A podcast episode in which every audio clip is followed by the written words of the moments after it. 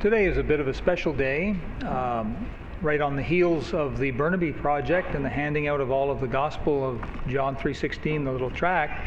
We're having um, sort of an evangelistic Sunday. We've asked one of our young people to come and take a minute or two and tell us how she came to know God.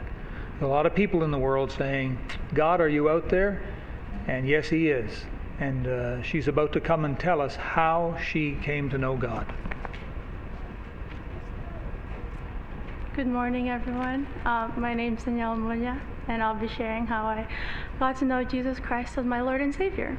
So, I was born and raised in a Christian home since I was in the Philippines to even now in Canada. From a young age, I naturally learned the ways around being a Christian how to look like one, how to act like one, how to dress like one, how to speak like one, and so on. From the looks of it, people around me automatically assumed I was saved. Although, after hearing the gospel many times, it finally clicked one Sunday. I realized how I looked on the outside didn't match my heart on the inside. I never once in my life remembered a time I actually accepted Christ as my Lord and Savior, just like all the stories I kept hearing. So that night on November 2008, I went upstairs to my dad's bedroom and he showed me the gospel message one more time. I learned that my good works didn't send me to heaven, but only a personal relationship with Jesus Christ. All the things I merited didn't count for anything. Just because I was a good person isn't enough to pay for my sins. So when I was eight years old, and with the help of my dad, I repented of my sins and prayed for God to become my Lord and Savior. Afterwards, I was like a new cr- creature. I now have a reason for going to church and, act- and acting the way I did, and that is to serve and love the Lord. From then till now, I have made many mistakes and I have sinned.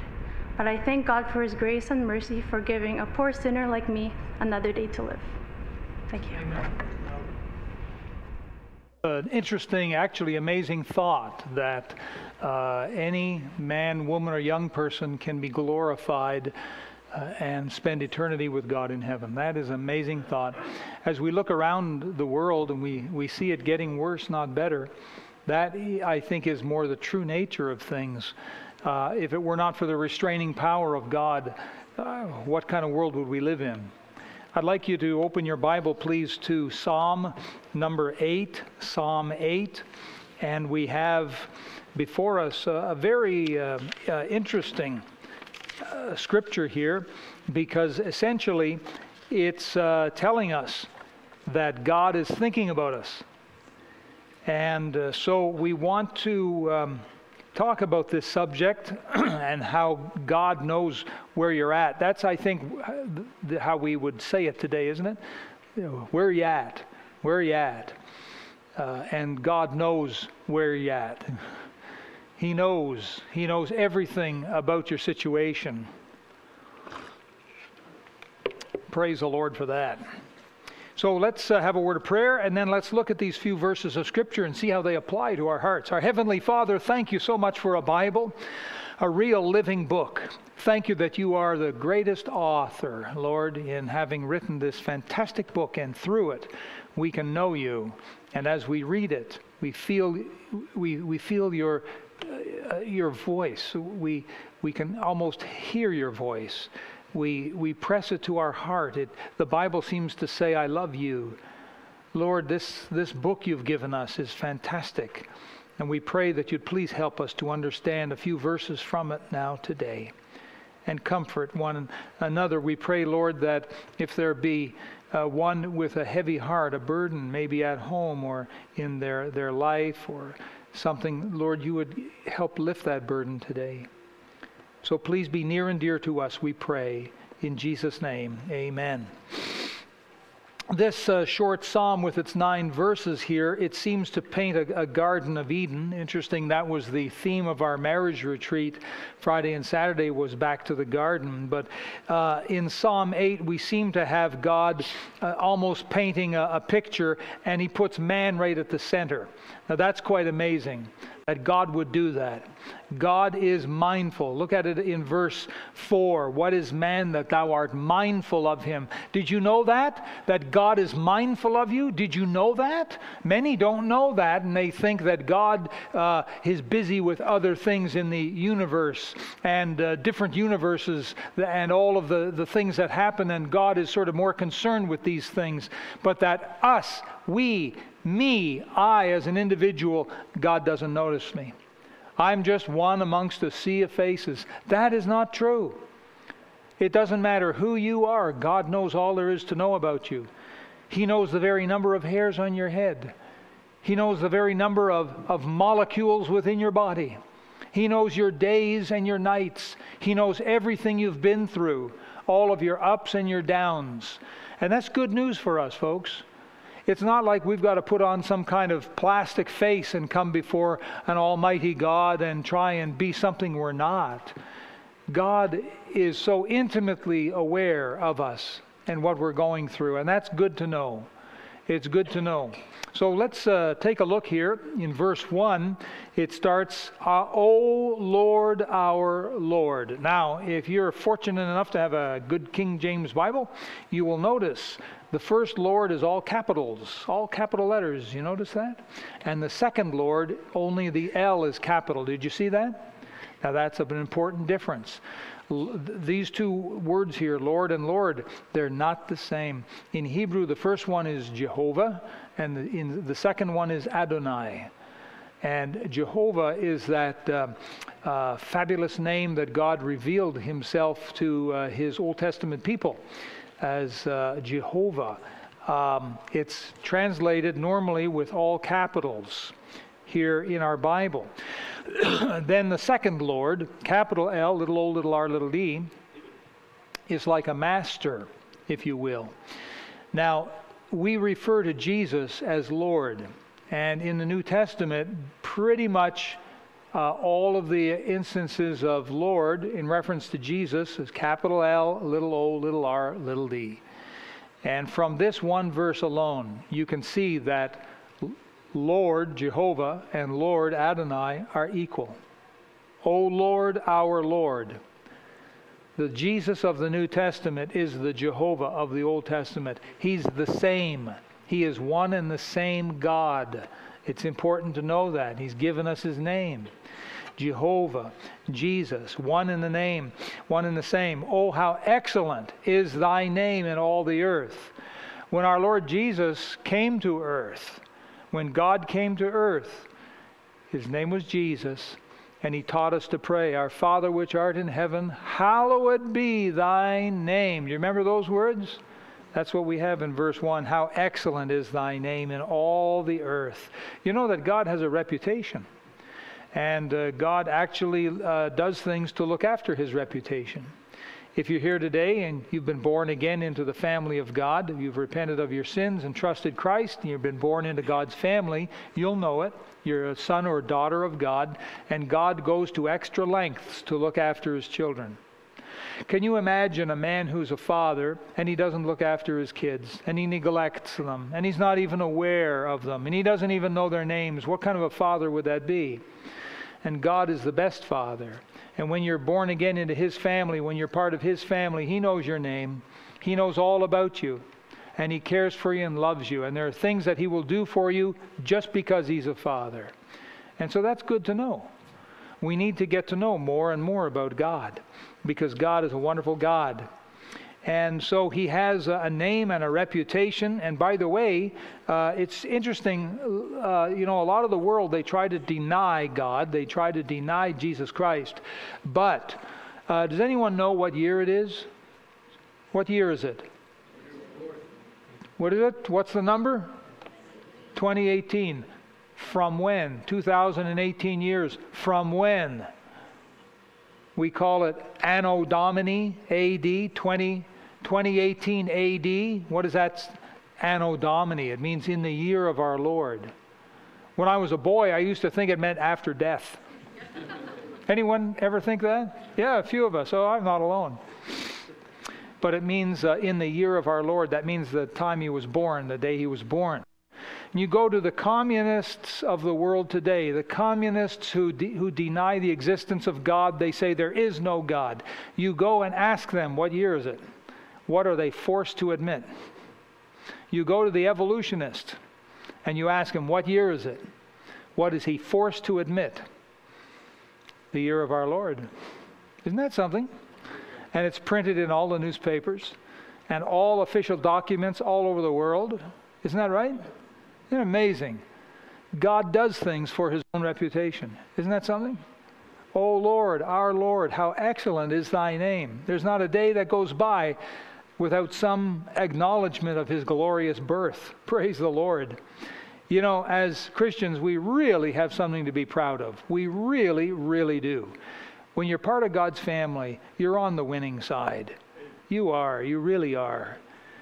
Well, we get to verse 2, and it says, Out of the mouth of babes and sucklings hast thou ordained strength. So God has put some special blessing into the weak ones. Sometimes we think, we make a mistake and we think it's only the powerful, strong ones that get the blessings or have the, uh, the strength, we'll say. That's not true. What God does is He turns the world against itself he, he uses its own logic against itself. He shows the world how, how really foolish they are because out of the mouth of babes and sucklings hast thou ordained strength. And I'll give you a good example of that.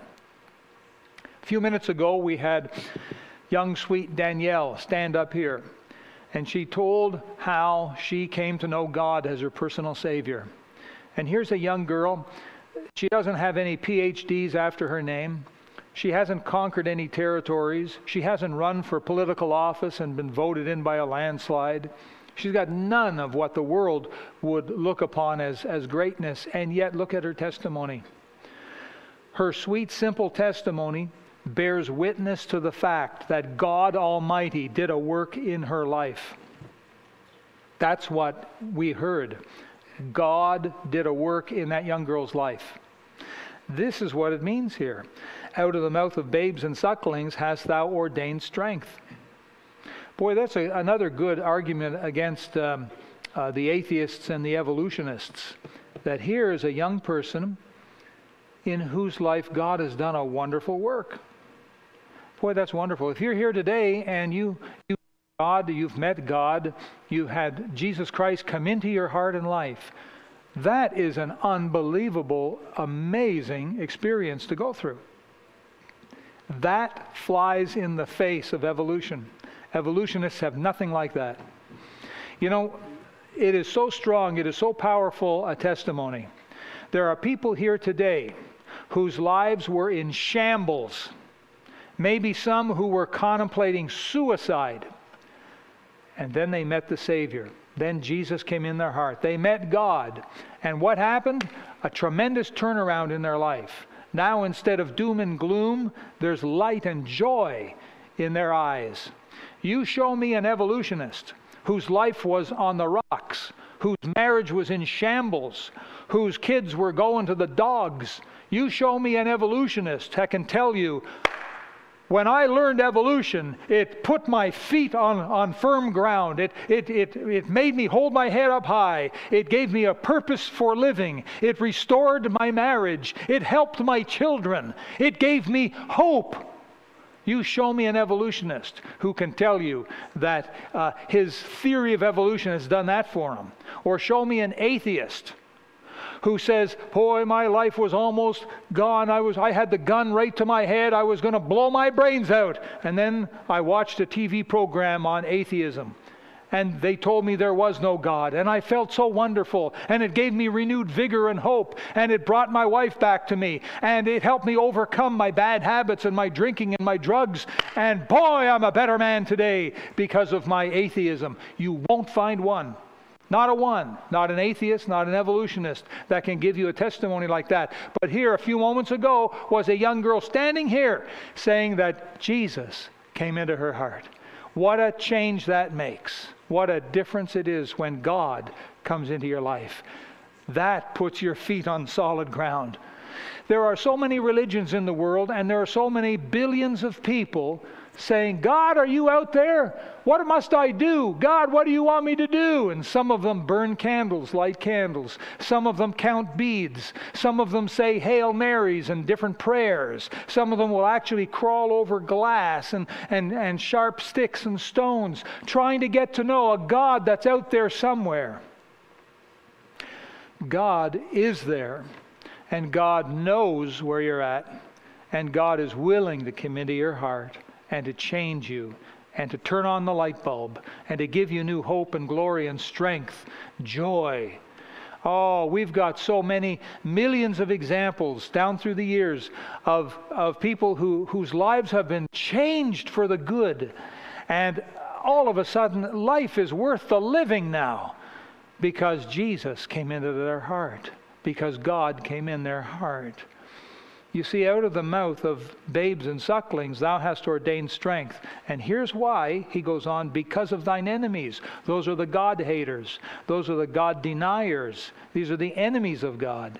And what God has done is he's put the blessings there. He's put the blessings there. You know, it's been said by the scientists, the people who really understand physics and dynamics and aerodynamics and all those physical properties, that the bumblebee should not be able to fly.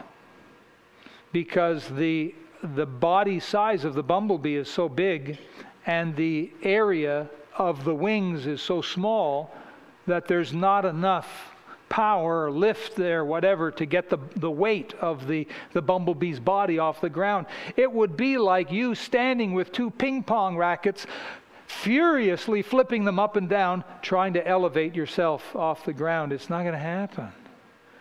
You need bigger wings, right?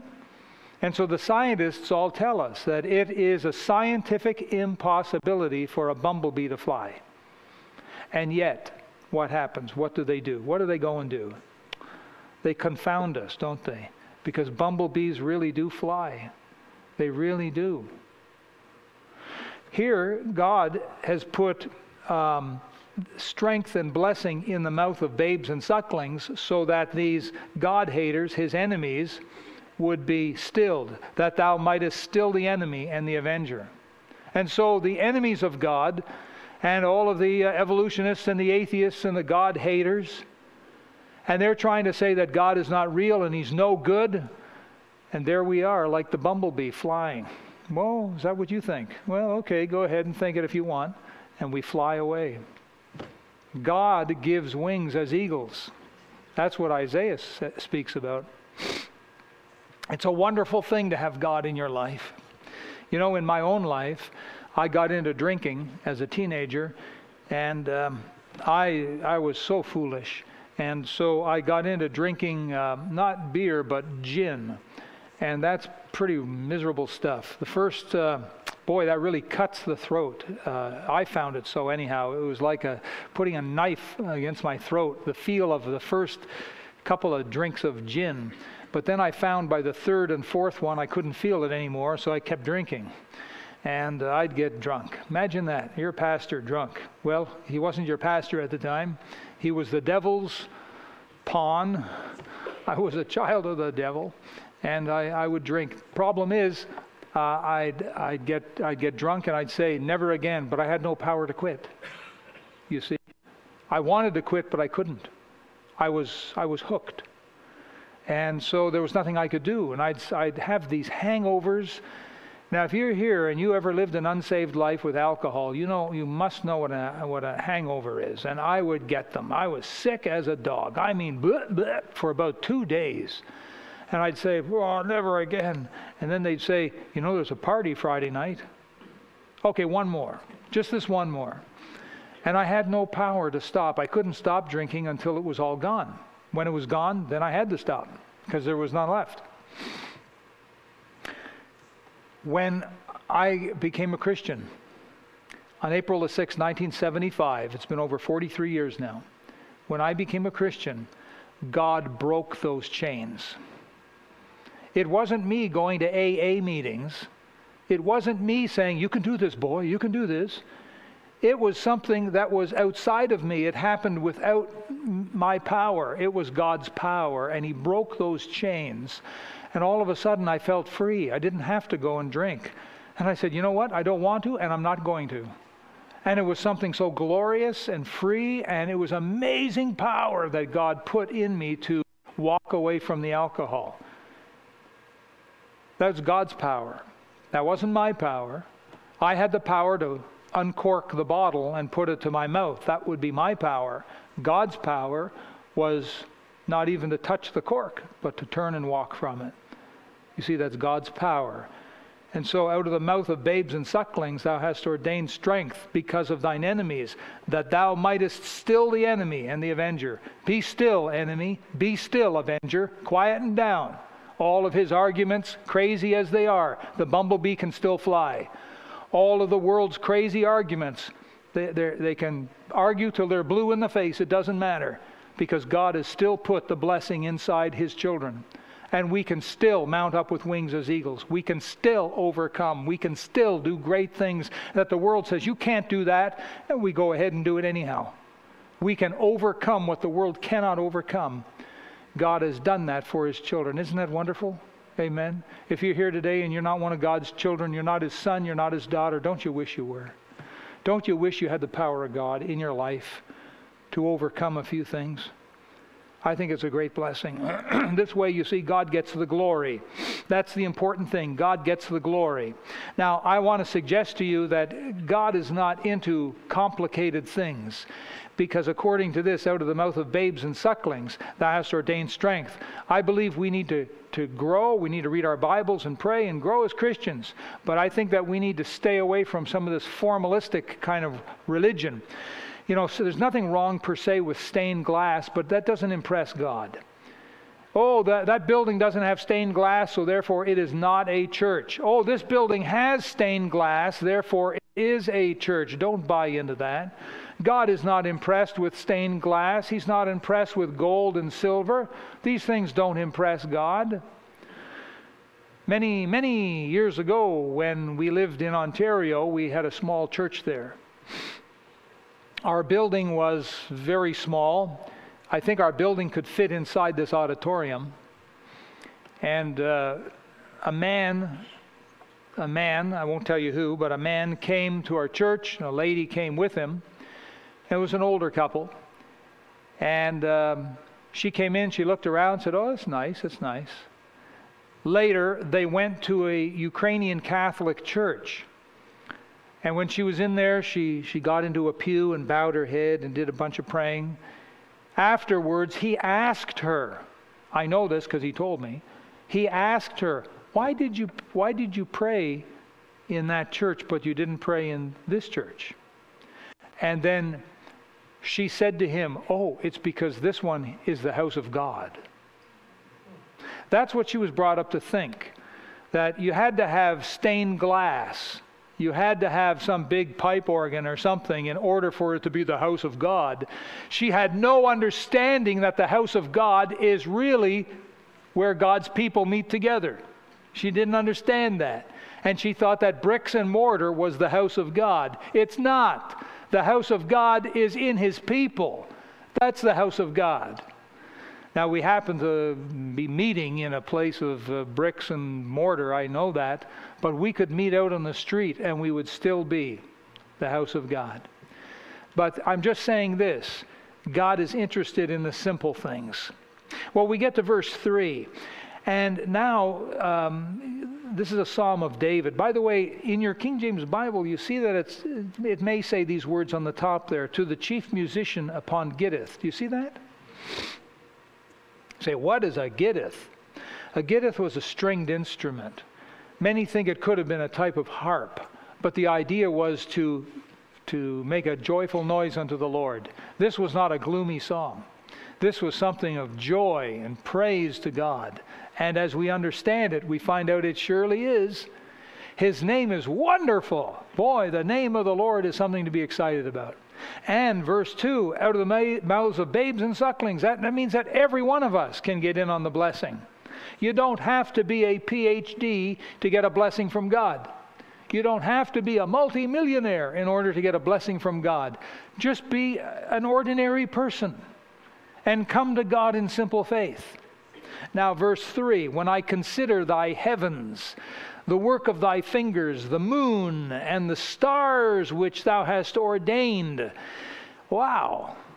God has done a lot of work out there in outer space, hasn't He? He's put together a wonderful universe, if you know something or other about it. It's big, isn't it?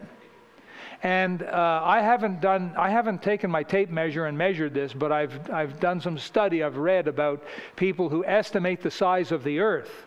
And they say that the Earth's surface is 198 million 980,700 square miles. They say that's the, the surface of the Earth. There's a planet out there in space called Uranus. And Uranus apparently is four times bigger than Earth. You could take four of our entire Earths and fit it inside Uranus. There's another planet out there called Saturn, which is nine 9.5 times bigger than planet Earth, taking nine and a half entire globes and putting them inside that one planet. There's another planet called Jupiter, which is 11 times bigger than our Earth. And then there's a star out there called the Sun, and it's 109 times bigger than our planet, our entire planet. It's over a hundred times bigger than us. We here in Canada sometimes compare ourselves to our neighbors of the South, United States, and they are approximately 10 times the population that we are here in Canada. For every one Canadian, there's 10 Americans. That's the idea. They're 10 times bigger. There are three, 300, almost 304, 350 million people. We're 37 million, is what we are. Now, I think they're bigger than 350 million. Anyhow, you get the idea. They're so much bigger, 10 times bigger than us. But when we start comparing our entire world to the sun, it's a hun- over 100 times bigger than what we are. Say, well, what's the, what's the point? The point is this what are we? We, you know, in comparison to the sun and to some of these other planets, what are we? We're a little spot, is what we are. In reality, what we are is the tiniest speck upon the tiniest speck of dirt. That's what we end up being in the vast scheme of the universe. It's pretty hard to find the planet Earth. If you were an alien flying in your spaceship throughout the universe, it'd be kind of hard to find Earth. We're so small. You could, well, there's the sun. That one's easy. Where's Earth? We're so small. You could shoot past us, right? Uh, years ago, I, he- I heard uh, a man talk about the town in which he lived in. He said it's a very small town, very small population. You want to know how big the town is? He said, on the sign that says, Welcome, on the back, it says, Come again. That's a pretty small town. And Earth is a pretty small town in the whole galaxy. And God has made all these things. These things are the work of His fingers, folks. The work of His fingers. You know, in the light of all this, we have verse 4 What is man that thou art mindful of him? in the light of the universe, the galaxy, in the light of all God's amazing creations, there's the earth, and then there's you. There's you. What are you that God should think about you? What am I that God should put his mind on me? You see, that's what the psalmist is saying. This is so amazing. We have people that believe in God. I'm not saying people here in this church, but we have people in the world. They believe in God, but they don't believe that, that you can know God. They, they don't believe you can have contact with God. They don't believe it's possible because it doesn't make sense to them. But the Bible tells us we can have contact with this creator, this amazing God. We can know him personally. If someone came up to you and said, Oh, I was uh, talking to the Queen uh, this past week, and she told me something about Mr. Trump. And so I picked up the phone and I called Mr. Trump and I said, Donald, is this true? Now, this person talking to you, you'd think they're a bit whacked. You'd say, You don't know the Queen. You don't know Donald Trump. We'd say, Oh, you're crazy. But someone comes up to you and says, I was just talking to God this morning. And how do you respond to that? Well, if you know God yourself, you say, That's wonderful. I was talking to him myself.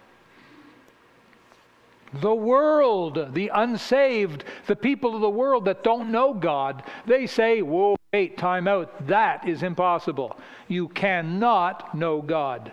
You can know about him like you know about the queen, but you're not going to get to know her. You can know about the president, you're not going to get to know him. Don't, don't hold your breath. You can know about God, but you'll never get to know him. And that's what some people think. And the Bible tells us we can know God personally, intimately. Some people want that, some people don't. The choice is ours, isn't it? Wretched, miserable, fallen man. What is man that thou art mindful of him? Man who exploits children, man who peddles his drugs to our school children, man who feathers his nest with the profits off, off uh, horrible things. And by the way, now marijuana is now legal on the table man who destroys the morals of his fellow man with, with all kinds of perversions, man who calls right wrong and calls wrong right, man who murders millions of unborn babies every year, man who laughs in the face of Jesus, laughs at heaven, laughs at hell, and laughs at the Bible. Why should God even bother with us?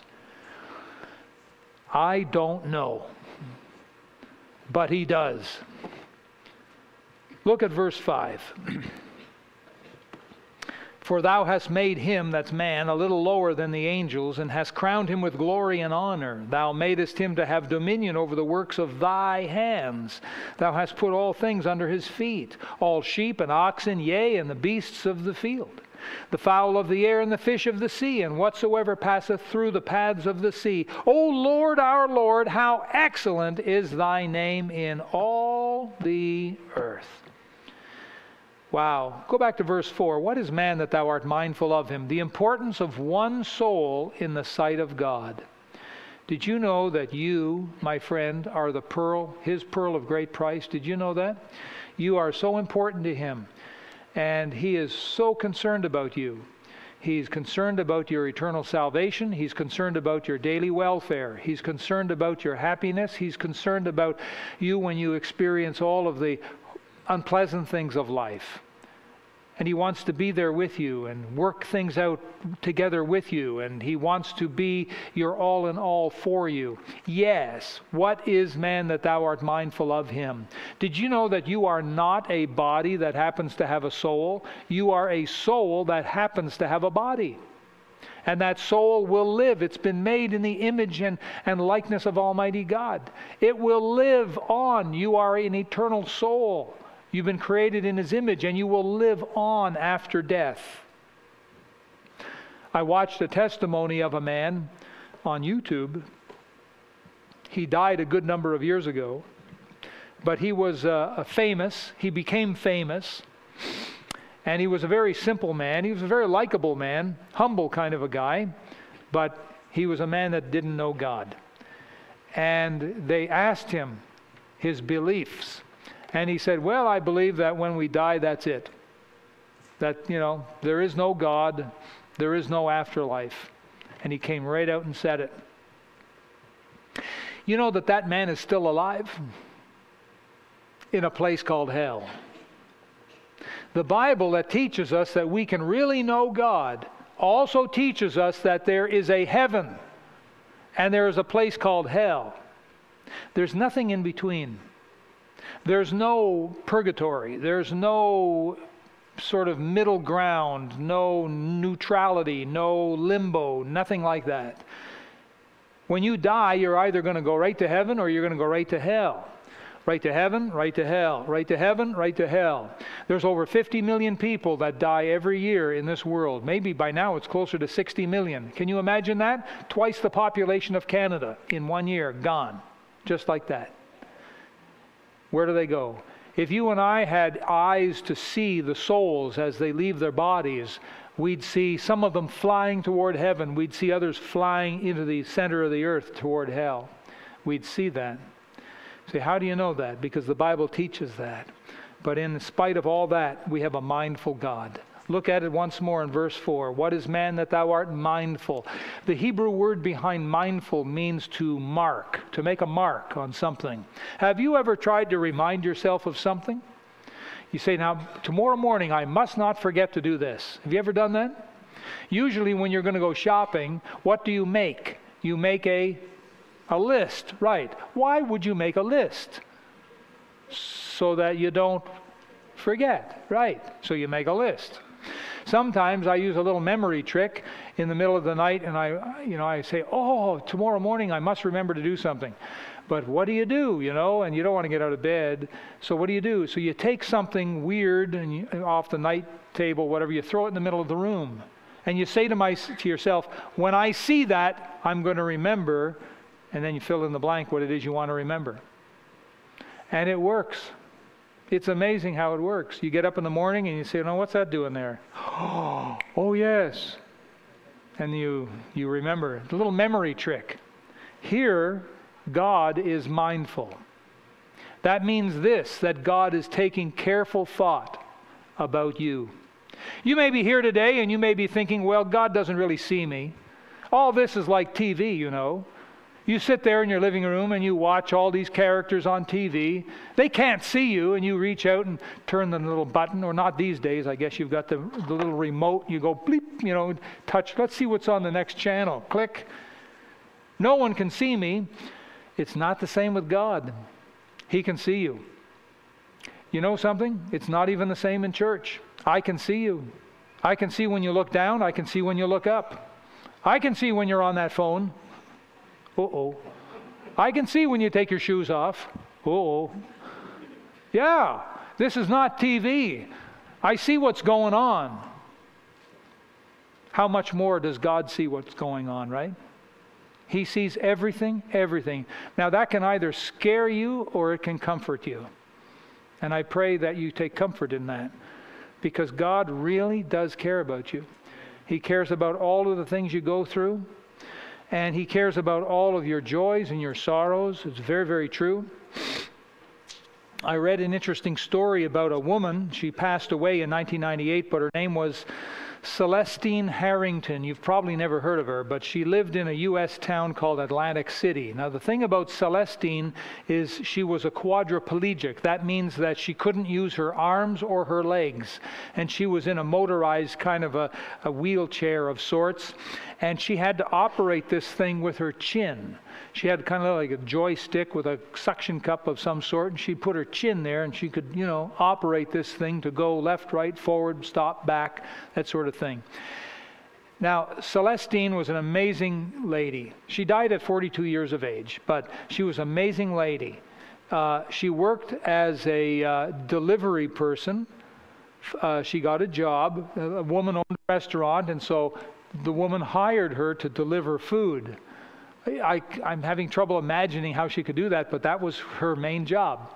And she also worked as a street musician. She had a keyboard that she operated with her chin and her lips and I think her nose. And she would play music on this thing. Now, the lady who owned the restaurant, uh, she sat down with Celestine once and she said, Celestine, I don't understand. How is it that God allows me to walk around and do what I do, and yet there's you. And He doesn't allow it for you. You're quadriplegic. And Celestine, without missing a beat, said to her, Well, that's why I'm here, is to remind you to count your blessings. What an amazing woman. God knows what you're going through. Now, there's no one here in the same category of suffering as Celestine Hardington. That's, that's pretty bad. Of course, we could always say that there were people even worse off than her. But let's not talk about them. Let's talk about you and God. Your life, your struggles right now, what you're going through. Wouldn't it be wonderful to get alone with God Almighty, the Creator, and say, God, here's what I'm struggling with. Would you please give me the power and strength? God, here's what I'm afraid of. Would you please go with me? God, here's what I'm guilty about. Would you please forgive me? Wouldn't it be wonderful to be able to get together with Almighty God, the Creator, and to be able to fix up some of these things? Isn't that wonderful? It says right there, What is man? Why don't you put your own name in there? What is, put your name in there, that, that thou art mindful of him. Very interesting, isn't it? Back in 1901, and I'm sure no one was here at the time, but in 1901, a Christian man by the name of Frank Graeff wrote a, a hymn, and it became famous. And I want to read the words of the hymn, and you'll know the words. I'm pretty sure you'll know them as I read them.